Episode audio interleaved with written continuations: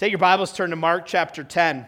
I was supposed to get to preach from this text back in October, uh, September, end of September, uh, when my family got stuck in Chicago uh, at the airport, storm, hotel, all that fun stuff. And we ended up stuck over an extra weekend when we were gone. And then, uh, then it was postponed until the start of November. But then we had people preaching here through October, and Danny was like, Is it okay if I preach those two Sundays? And so I've had like eight weeks in this passage, um, which in part is why I have no notes this morning because there's so many things going on in my head, and I've been under the weight of this text so much that it's become near and dear to my heart. And um, I'm just going to trust the Lord and all that uh, as, as we open it today. There is a power, there is a plan, okay? Some of you are like, No plan! Panic! Right? My wife doesn't know how to handle it when I don't have a plan. There is a plan. Um, but man, this has become a rich text to me, uh, and I hope that it will be challenging and encouraging to you too. Let's pray, and then we'll dive in together. Lord, thank you for your word. Thank you that you keep its truth on top of our hearts as long as you need to. And God, I know in my own heart, this, this passage has been on top of my life for a long time now, and I, I, I know in part that's because I needed it to sit there. And so I just pray that these truths would, would connect into our hearts by your Spirit, and that you would change us through them. Or that you would, would confront us, challenge us, correct us. But as your word perfectly does, would you also comfort us and encourage us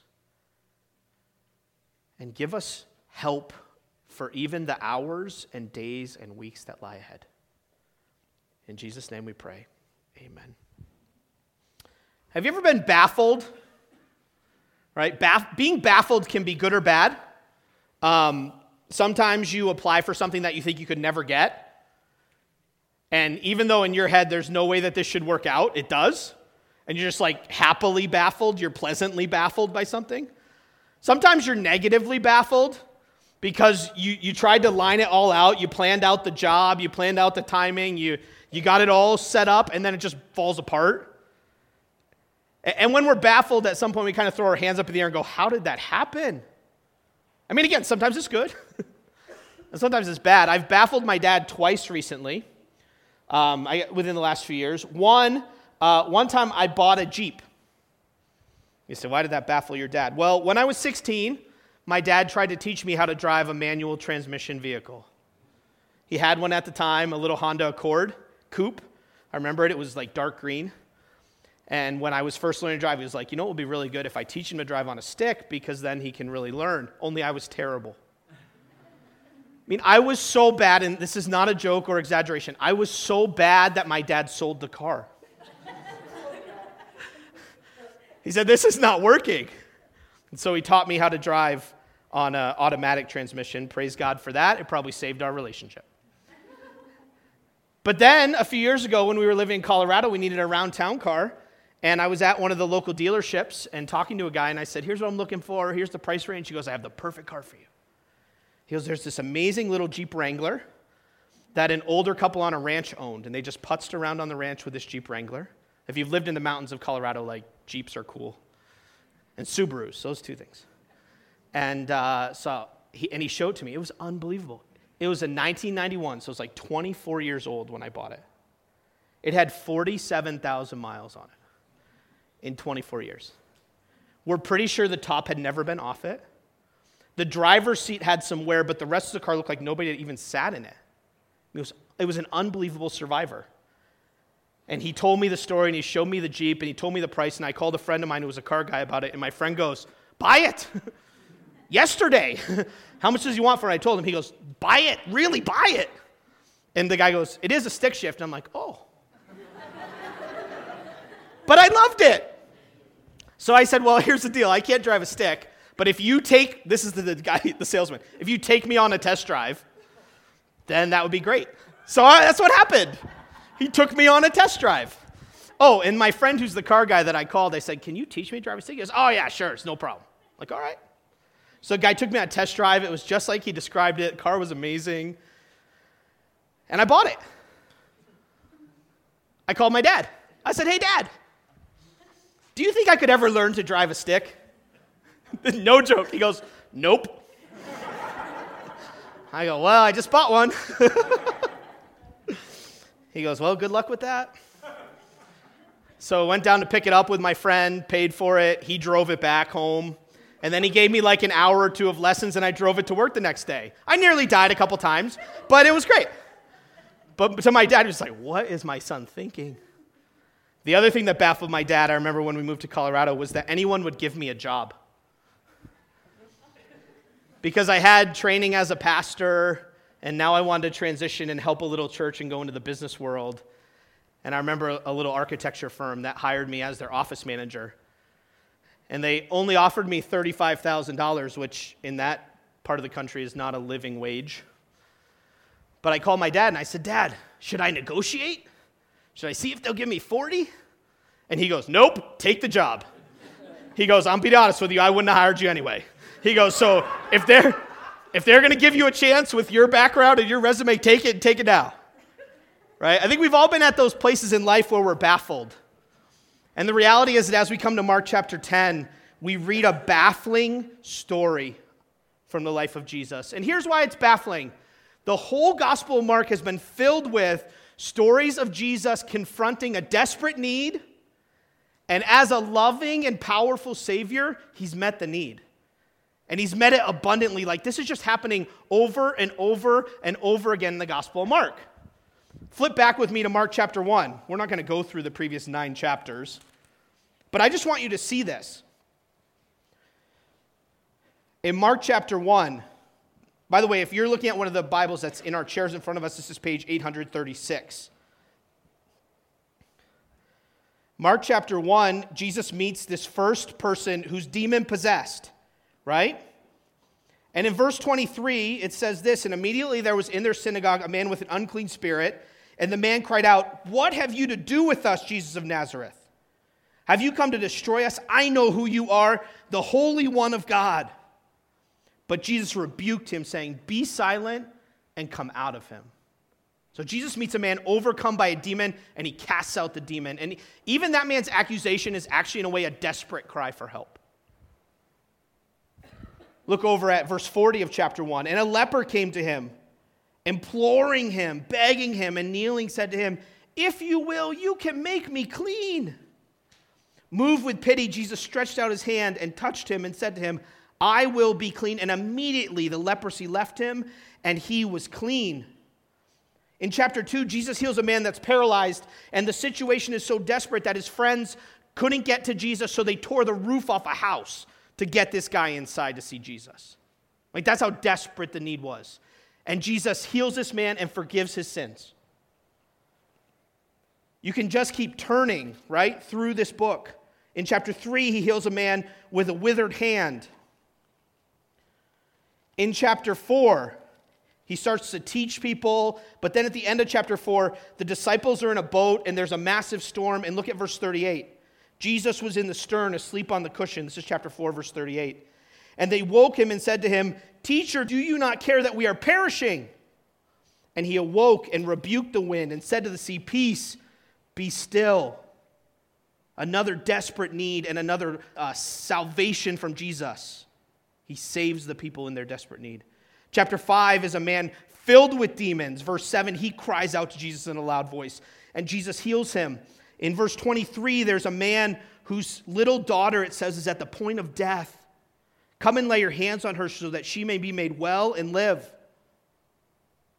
Then there's a woman before that, even before Jesus even heals that daughter, there's a woman who has an issue in her blood that she's been trying to deal with for years and has exhausted all her resources. There's another desperate need, and she just touches Jesus' clothes and he heals her. And then he heals this daughter of this man at the end of chapter 5.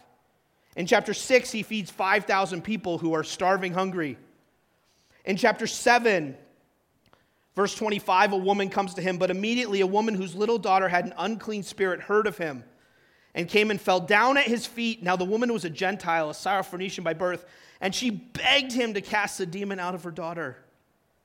Verse 29 says, For this statement you may go your way, Jesus says, the demon has left your daughter.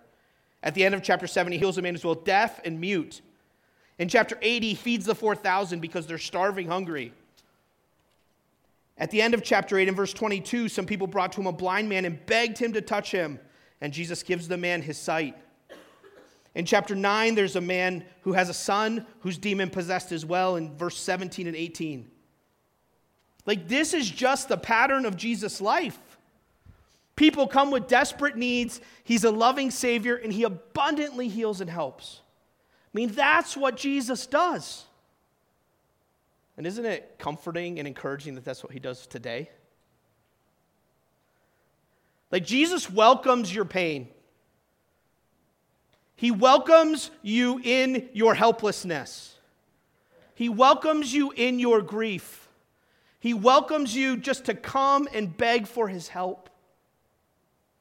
And so when we come to chapter 10, verse 17, we're in this mode of this is what happens when someone comes to Jesus. But look at this story, right? In fact, this is a slide from the last one of the last times I preached about Jesus healing people. And I pulled this slide directly from that time. Everywhere, everyone, every need, and Jesus was there. But then we come to Mark chapter 10, right where we are, and look at verse 17. And as Jesus was setting out on his journey, a man ran up and knelt before him and asked him, Good teacher, what must I do to inherit eternal life? And if we're tracking with Jesus, we're like, oh, this is going to go great. This is going to be a story that's so encouraging and helpful to us. But look down at verse 22. Disheartened by what Jesus said, the man went away sorrowful. And this, this reality just like rattles the cage of the disciples. They're totally like, what is going on here? Look at verse 26. And they, Jesus' disciples, were exceedingly astonished and said to him, Then who can be saved? We have a desperate need, a loving Savior, and we actually have no help. And the man going away in sorrow. It's almost like the record scratches a little bit. And we kind of go, what happened? But do you know that as we come to these moments, there's actually great instructive truth for us? And so that's why, as I think about this passage, I want us to think about this idea. How does it happen that we come to a story when Jesus can't help? Now, some of you are already like, ah. I don't want you to think in terms of Jesus' ability. Jesus has all power in heaven and earth, He has all ability. But the reality is, there are times, and I would say it this way from the story there are people that Jesus can't help. And that ought to really make us pause and say, Am I that kind of person? because this story doesn't end well. And yet, Jesus hasn't changed. So, what can we learn together? Let's look at the first part of this story, Mark 10, verse 17. And as he was setting out on his journey, a man ran up to him and knelt before him and asked him, Good teacher, what must I do to inherit eternal life? And Jesus said to him, by the way, this comes out of left field. Why do you call me good? No one is good except God alone. You know the commandments do not murder, do not commit adultery, do not steal, do not bear false witness, do not defraud, honor your father and mother. And the man said to him, Teacher, all these I have kept from my youth. That's quite a statement. And Jesus, looking at him, loved him. That's an important phrase. And said to him, You lack one thing. Go, sell all that you have and give to the poor, and you will have treasure in heaven, and come, follow me. Disheartened by the saying, he went away sorrowful, for he had great possessions. Know what we see here? we see a desperate need and a loving Savior, although you'll notice that I put that word desperate in quotes. Some of you are very perceptive, you're already all over that. Some of you are like, oh, that was different about that slide. The man comes to him, right? The verses say he ran to him. He kneels before him and he says to him, Good teacher, what must I do to inherit eternal life?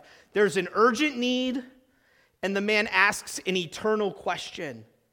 Doesn't that seem desperate? Doesn't that seem to be, I need help from you, Jesus? The other accounts of this story, by the way, three of the, the books about the life of Jesus recall this story, so it was a powerful moment even for Jesus' followers. They talk about the urgency with which he ran and, and begged and asked. Like there was something bothering this man's soul. The, the stories also tell us that he was actually a respected, influential, um, powerful man. A man who would have been seen by his society as good. He was respected in the churches of his day. He was successful in his business ventures. He had a lot of things going for him. But I think it's interesting here that you do have a man who gets that he's missing something.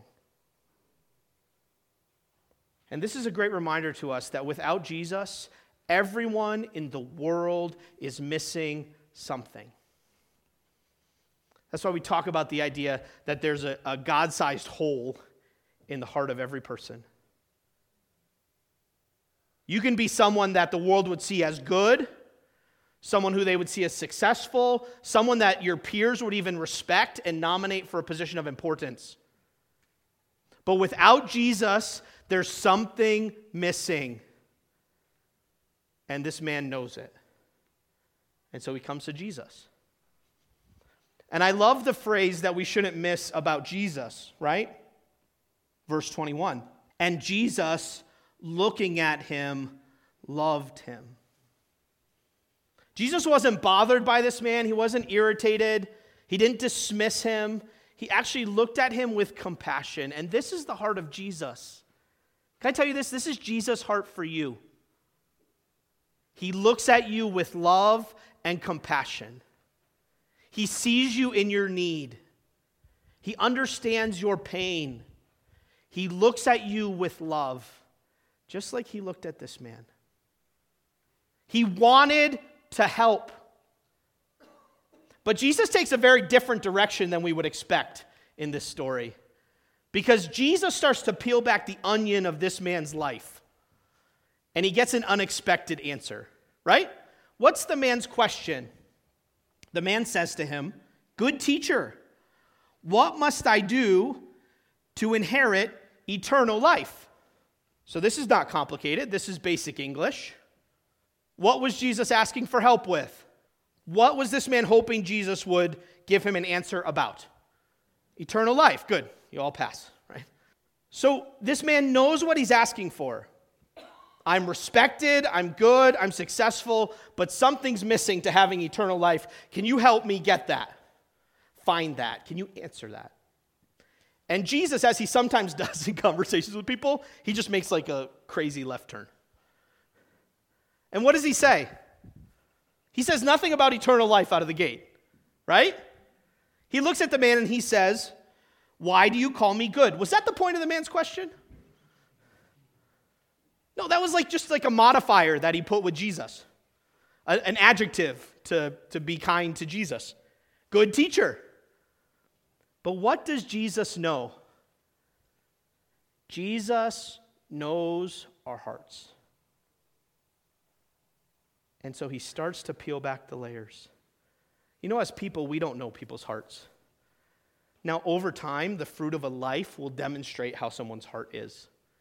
But when someone walks through that door for the first time and they say, Man, I'm so excited to be here today. I just want to worship God and learn from His Word. You know what my reaction is as a pastor? That's great. You know what I can't see? What's going on? But Jesus knew.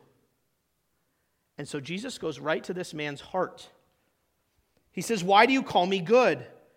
No one is good except God alone.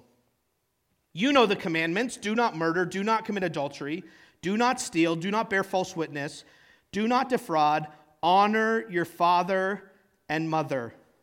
Where's that list coming from? Right out of the Ten Commandments.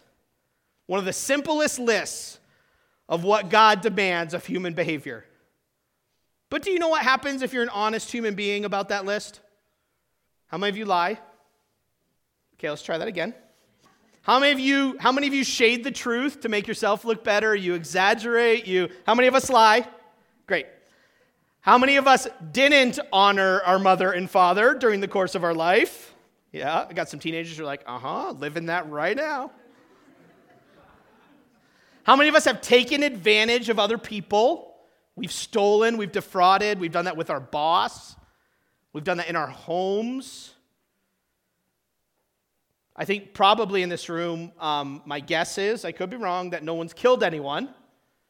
But Jesus said the heart of killing is hatred. I think we've all been in situations where, at least for some period of time, we've hated someone else. Even if you haven't committed adultery or been immoral, you've had those thoughts. Like this simple list, it just starts to like open us up to the way we really are, doesn't it? But how does this man respond to Jesus' question? He says, Teacher, all these I have kept from my youth. You know what he just said? I'm actually a pretty good guy. He defended himself. And I don't know why. Maybe he genuinely believed that about himself. Maybe he had tried to live a pattern of life that was moral. Maybe he was so self deceived that he actually hadn't, but that's what he believed. Maybe he was trying to defend his reputation. I don't know why he answered like this, but his, his answer tells us something revealing, and that's exactly what Jesus is doing. You know what it tells us that's revealing? He thought he was good enough without Jesus. It's Thanksgiving time, so we're uh, kind of all in line for a little Charlie Brown. Charlie Brown's Thanksgiving, Charlie Brown's meager Christmas tree. It's all coming our way. And I was thinking about what God says about us in our sin. I was thinking about Romans that says that we all fall short of the glory of God. You know what that means? It means we all miss the football. Only God's not pulling out the football, it's right there. We just miss it. I mean, if we were, we were drawing a, a comparison of trying to jump across the Grand Canyon, it's like we all run really hard and we jump 10 feet. We just don't, we, none of us gets to the level of life that matches up with the glory of God. We fall short. But it's not just that. Romans 3:10 tells us there's not one of us who's righteous. Our mouths are full of sinful activity, our lives are full of sinful behavior. We're just all helpless sinners. We're like the leper and the paralyzed guy, we're like these people who can't, they can't take care of themselves. We're, we're full of dirt, and I know Pigpen is kind of cute, but uh, there's a picture of my brother when we were kids at my grandparents' house. And we played in their dirt pile all day, and there's like this dirty, you know, I don't know how old he was, four year old, five year old. It's kind of cute, right? But when we talk about our sin, it's not cute. It's actually pretty ugly. When you peel back the thoughts of our heart, the actions of our lives, the words of our mouth, we're all desperate sinners. And you know what this man thought? This man thought he was good enough. He was actually pretty good. And can I tell you, there are people all around this world who think they're going to get to God because they've looked at all the people around them and looked at their own life and said, actually, compared to everybody else, I'm a pretty good person. And God says, that's not the standard. I'm the standard. And when you compare yourself to the God of the universe and his standard of holiness, you, we cry out like Isaiah, we're completely undone. But it wasn't just that this man thought he was good enough, he also thought he had enough. He was satisfied enough. Look at verse 21. And Jesus, looking at him, loved him and said to him, You lack one thing. Go, sell all that you have and give to the poor, and you will have treasure in heaven, and come follow me. Jesus said to him, Give it all up and come follow me. Had Jesus said this before? Yeah. He'd said it to some fishermen, hadn't he? James and John and Peter and Andrew, he said, Leave your nets and follow me. And what did they do? They did it. That's amazing. They, they dropped their livelihoods and everything they had, and they just followed Jesus. They gave it up. He said this to Matthew, the tax, tax collector, and Matthew left his lucrative business and followed Jesus. And now he says it to this man. And here's what we know about this man, don't we? He had lots of stuff. In fact, verse 22 says that's why he went away. He had great possessions. This is the person I think about when I think about someone with great possessions. Some of you don't know who that is. That's Richard Branson. He owns uh, about 400 companies. Um, one of the most famous one is probably Virgin Atlantic, the airline, and then a bunch of subsidiary companies. And every picture I see of Richard Branson looks like this. He's got like white flowing hair. He seems completely joyful and satisfied. Was reading a little article on Business Insider on him last night, and it had a picture of his island. There's an island that he purchased in the British Isles. There's like these pictures of him in exotic, you know, Indian garb sitting, you know, it's just all pristine. It's like beautiful women, perfect life, satisfaction. Now, he's only got $4 billion, 3.9, I think, to be exact. But I think once you get to a B, it really doesn't matter. Once you leave, I think even if you get to an M, it's pretty good, right? Some of you are like, I'd take 100 grand, 20 grand. Keep on coming. I'll take something. He doesn't have, you know, Jeff Bezos or um, uh, Bill Gates money. They're $100 billion. So he's, he's kind of small potatoes in that world. But he seems to have enough to do what he wants and be fully satisfied. And do you know that's the man we meet here? He's got enough. He's certainly got enough that he doesn't want to leave it if that's what it costs to follow Jesus. And can I talk to all of us in the room today? Most of you don't have a lot of zeros in your bank account right now. But we all have things that we're tempted to find our satisfaction in other than Jesus. And if we're honest, some of us even have things or people that we would really struggle if Jesus said, I want you, and you have to be okay to leave them. I mean, it's easy to find satisfaction in your relationships, isn't it? And if following Jesus meant you were going to lose some of those relationships, I mean, Jesus is going to say this at the end of the chapter that you may lose people you love to follow me. And some of us have stuff that's really precious to us. And if following Jesus meant we needed to downsize our home, I remember this when we first moved into the valley. The Millers were downsizing. I don't think we'd been here two weeks. They bought a house and they'd moved here from Indiana to just help however they could. Uh, and so they had bought a house. They were settling in. Simeon had a job that he thought was going to go a certain way, and it changed, and he got a new job. And they just came to this reality that we're going to have to downsize. And so I remember before I really knew the Millers being part of this moving team where they went from a house to a not house. A townhome, by the way, is a not house, right? It's a place where you share walls.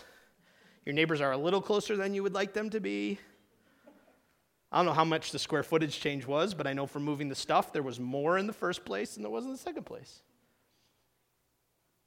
But man, we can become attached to homes. We can become attached to experiences. I mean, if following Jesus meant that you couldn't go on those vacations, if it meant that you were shopping at Savers instead of,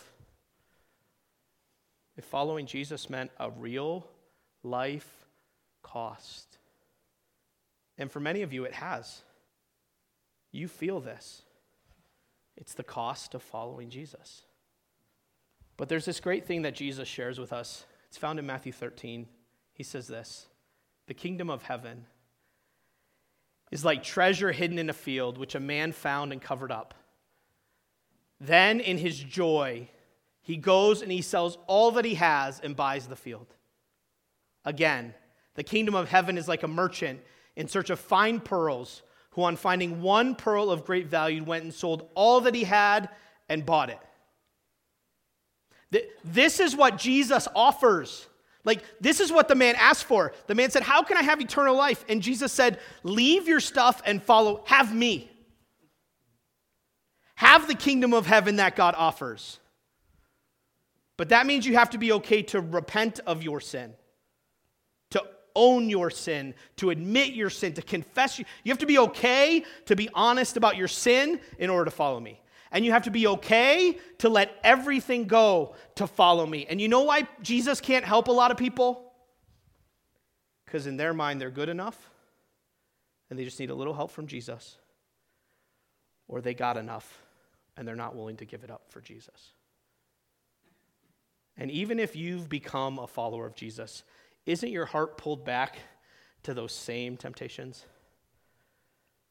As you follow him, you start to feel better about how you're doing. As you follow him, you're tempted to become satisfied in other things. So, what does Jesus say? Jesus answers. He gives a dire warning and some deep comfort. Look at this. And Jesus, this is back in Mark 10, verse 23. And Jesus looked around and said to his disciples, who right now are like, What is going on? How difficult it will be for those who have wealth to enter the kingdom of God. And in our hearts we say, But it would be nice. And the disciples were amazed at his words, and Jesus said to them again, Children, how difficult it is to enter the kingdom of God. It is easier for a camel to go through the eye of a needle than for a rich person to enter the kingdom of God. Let those words sink in. Wealth is not necessarily the blessing that you think it would be. Because I'll tell you, when you're sitting with very few zeros in your bank account, you think life would be a lot better with more zeros. But Jesus is like warning that's not how it works. Why? Because wealth is inherently deceptive. What does it tell you? If you have enough of me, you can be satisfied. And it lies. The Brats are here today, and I'm good friends with them, so I'm going to embarrass them a little. Is that okay? Now I already did, so you can't. So I'm thankful to have them here today. But Clinton is a senior, right? And so, so what are you deciding your junior, senior year of life? What do I want to do next? What do I think God wants me to do with my life? And what are all the temptations of this world telling you? Chase a career that you think will satisfy you and we would all be lying, except probably teachers. We would all be lying if we said that money wasn't a significant part of that. Because if we're not careful, we, we listen to the lie that says wealth will satisfy you. And that's why I see the pictures of Richard Branson. I'm like, I knew it would. but you know what I don't see? I don't see the rest of his life. And here's the super deceptiveness of wealth it can actually feel satisfying for a long, long, long, long, long time until the floor drops out. And for some people, the floor may not drop out until they see God. They may have everything they need to satisfy them. And one day they're going to find out it wasn't true. What can a man give in exchange for his soul? And so Jesus says, don't believe that lie. Don't chase it, it lies to you. And I would love to tell you how close these verses hit home to my life because they're true. Verse 26 And they were exceedingly astonished and said to him, Then who can be saved? I mean, here they looked at a man who seemed to have it all and came to Jesus to ask for eternal life, and he walked away. And they thought, if that guy, who's a good guy, who's a religious leader, who's got wealth, who he, if he comes to Jesus and he can't be saved, then who can be saved? And Jesus offers comfort. He does it in two ways. First, he says to them, Jesus looked at them and said, With man, it is impossible. Nobody gets forgiveness of their sins. Nobody's saved. Nobody comes to Jesus because there was a good human scheme to get them there. God is the one who saves. Can I tell you today, if God is, if God is reaching into your heart, and if He is, is convicting you and exposing to you that you're a sinner, and that this life doesn't satisfy without Him, and that Jesus came and died for your sin and rose again to pay for your sin, and you can have forgiveness and eternal life in Him, that is an act of Almighty God in your soul. Don't walk away sorrowful like this guy did. You say, but it might cost me. It not might cost you, it will cost you. You say, but I feel pretty good about myself. You're not. Me either. I mean, aren't you glad that somebody can't watch a video of your thoughts? Can we all just agree on that? You say, but you're a pastor. You probably have God thoughts all the time. Nope. Nope. Well, you're a pastor. You probably have a wah marriage. Nope. You probably, you probably teach Jesus to your son in those moments of anger and hardship and repeated disobedience and potty training regression and nope.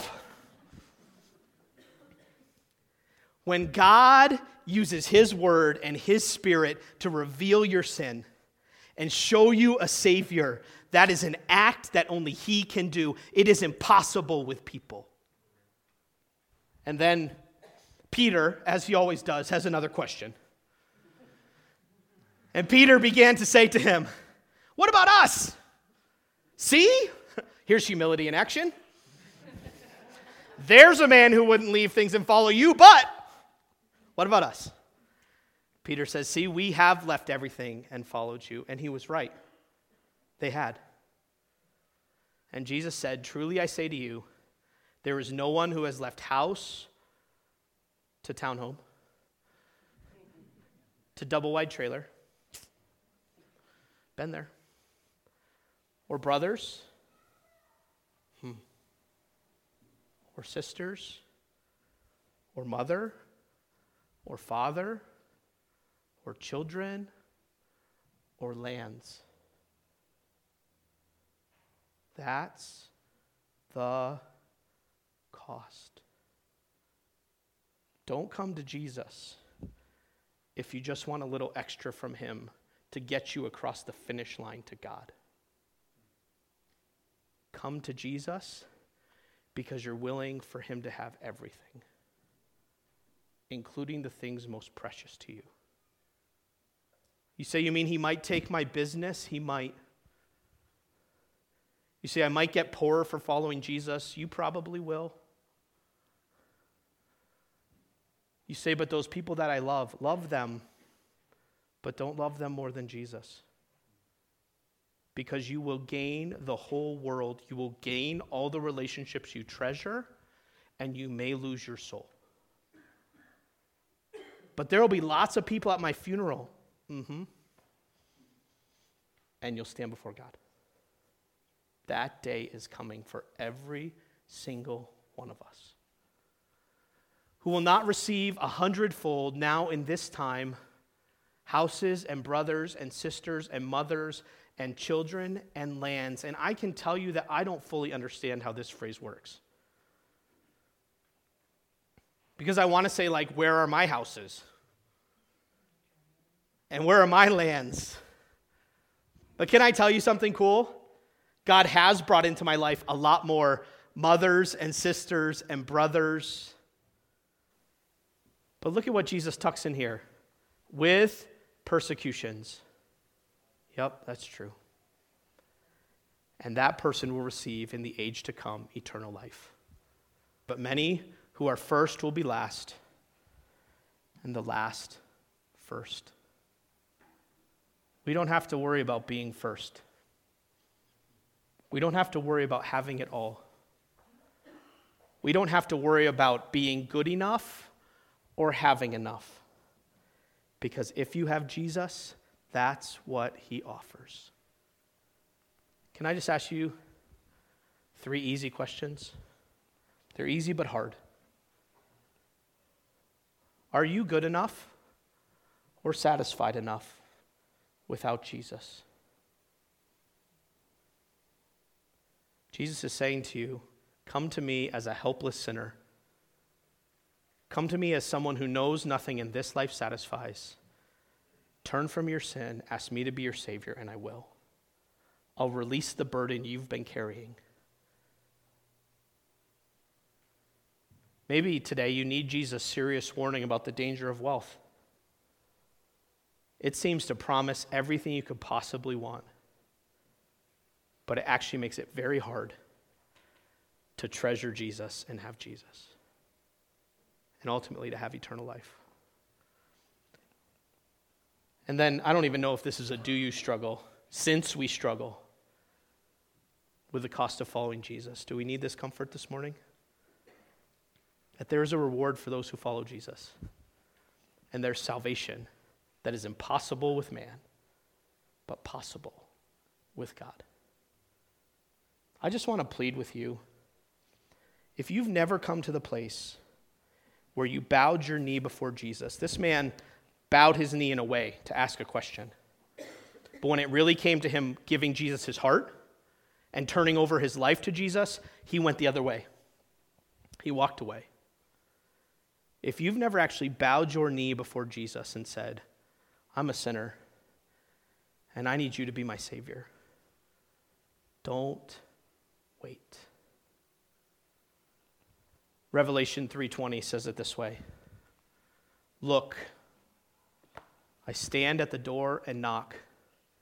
If you hear my voice and open the door, I will come in and we will share a meal together as friends. Jesus is standing at the door of your life. But there are some people who will walk away. And in all likelihood, it's driven by the fact that they think they're good enough where they think they have enough without Him. And when that happens, Jesus can't help you. Lord, thank you for your word. Thank you that it really does cut to our hearts. Show us who we are. Oh God. I, I know why you've had this on my heart because I do think I'm good enough at times, often. I do search for satisfaction in things other than you. And I, I need the warning that money won't fix things. And I need the assurance that God has saved me in Christ and that He does see the cost, that it will all be worth it in the end, that giving up my life is better than trying to save it. So, God, I pray for anyone gathered in this room who has never asked Jesus to be their Savior, never given their life up to Him, that maybe even today they would do that. And for those of us who have, would you help us to continue to follow you and not to chase the rabbit trails that don't satisfy and not to believe that we're good enough without you. In Christ's name we pray. Amen.